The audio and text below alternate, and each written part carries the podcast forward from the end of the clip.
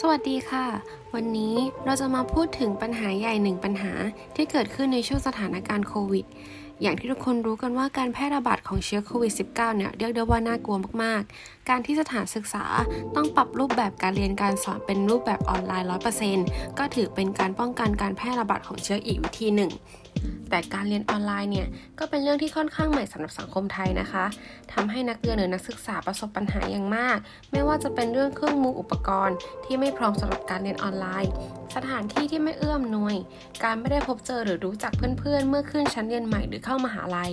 แต่ถ้าถามถึงปัญหาที่ใหญ่ที่สุด ก็คงหนีไม่พ้นปัญหาการเรียนไม่รู้เรื่องนั่นเองค่ะ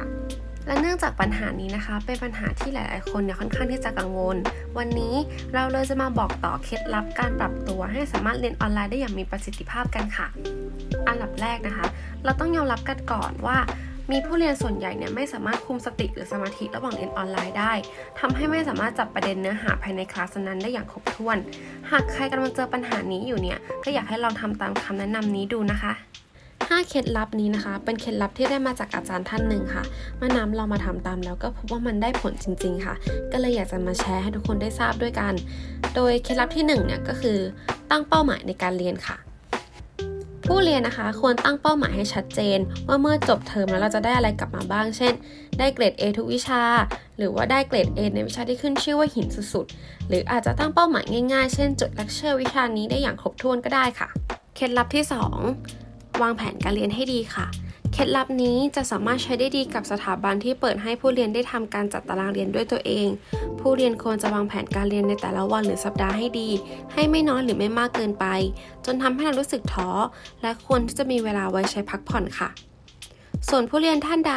ที่ทางสถาบันจัดตารางเวลามาให้ ก็อยากจะให้ใช้เวลาพักอย่างมีประสิทธิภาพนะคะ เพราะการเรียนออนไลน์จะเพิ่มความเครียดให้กับผู้เรียนค่อนข้างมาก การที่ผู้เรียนรู้สึกผ่อนคลายและไม่เครียด จะส่งผลให้สมองของเราเรียนรู้ได้ดียิ่งขึ้นค่ะ เคล็ดลับที่ 3 ทบทวนบทเรียนค่ะ ข้อนี้สามารถประยุกต์ใช้ได้ทั้งการเรียนปกติและออนไลน์เลยนะคะ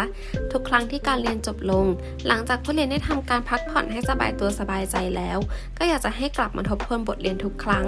อาจจะเป็นการอ่านเลคเชอร์สรุป หรือการทำการบ้านก็ได้ค่ะ เพราะเราจะได้รู้ว่าเราพลาดประเด็นตรงไหน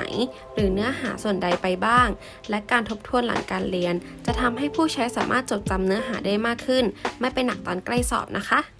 เคล็ดลับที่ 4 สร้างบรรยากาศที่ดีให้เหมาะสมกับการเรียนค่ะ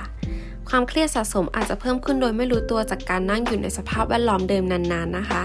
การสร้างบรรยากาศจึงเป็นสิ่งที่สำคัญมาก อยากให้ทุกคนลองเปลี่ยนมุมที่นั่งเรียน หรืออาจเป็นการจัดโต๊ะและสภาพแวดล้อมใกล้ๆ ให้รู้สึกชอบหรือสบายใจ เพื่อเป็นการผ่อนคลายความเครียด และสร้างความรู้สึกกระตือรือร้นค่ะ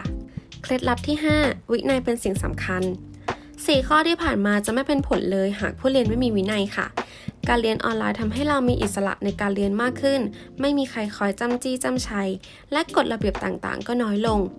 ดังนั้นผู้เรียนจำเป็นจะต้องสร้างวินัยในตนเองให้ได้ค่ะ มีความมุ่งมั่นที่จะเรียนให้จบในทุกๆคลาส หากเกิดอาการหมดไฟ ก็ขอให้พักเพื่อผ่อนคลาย และกลับมาสู้อีกครั้งนะคะเคล็ดลับการเรียนออนไลน์ให้มีประสิทธิภาพ ก็มีเพียงแค่ 5 ข้อนี้เองค่ะ หากทุกคนตั้งใจ ก็เชื่อว่าจะสามารถทำได้แน่นอนค่ะ และในวันนี้ก็ต้องขอลาไปก่อนนะคะ สวัสดีค่ะ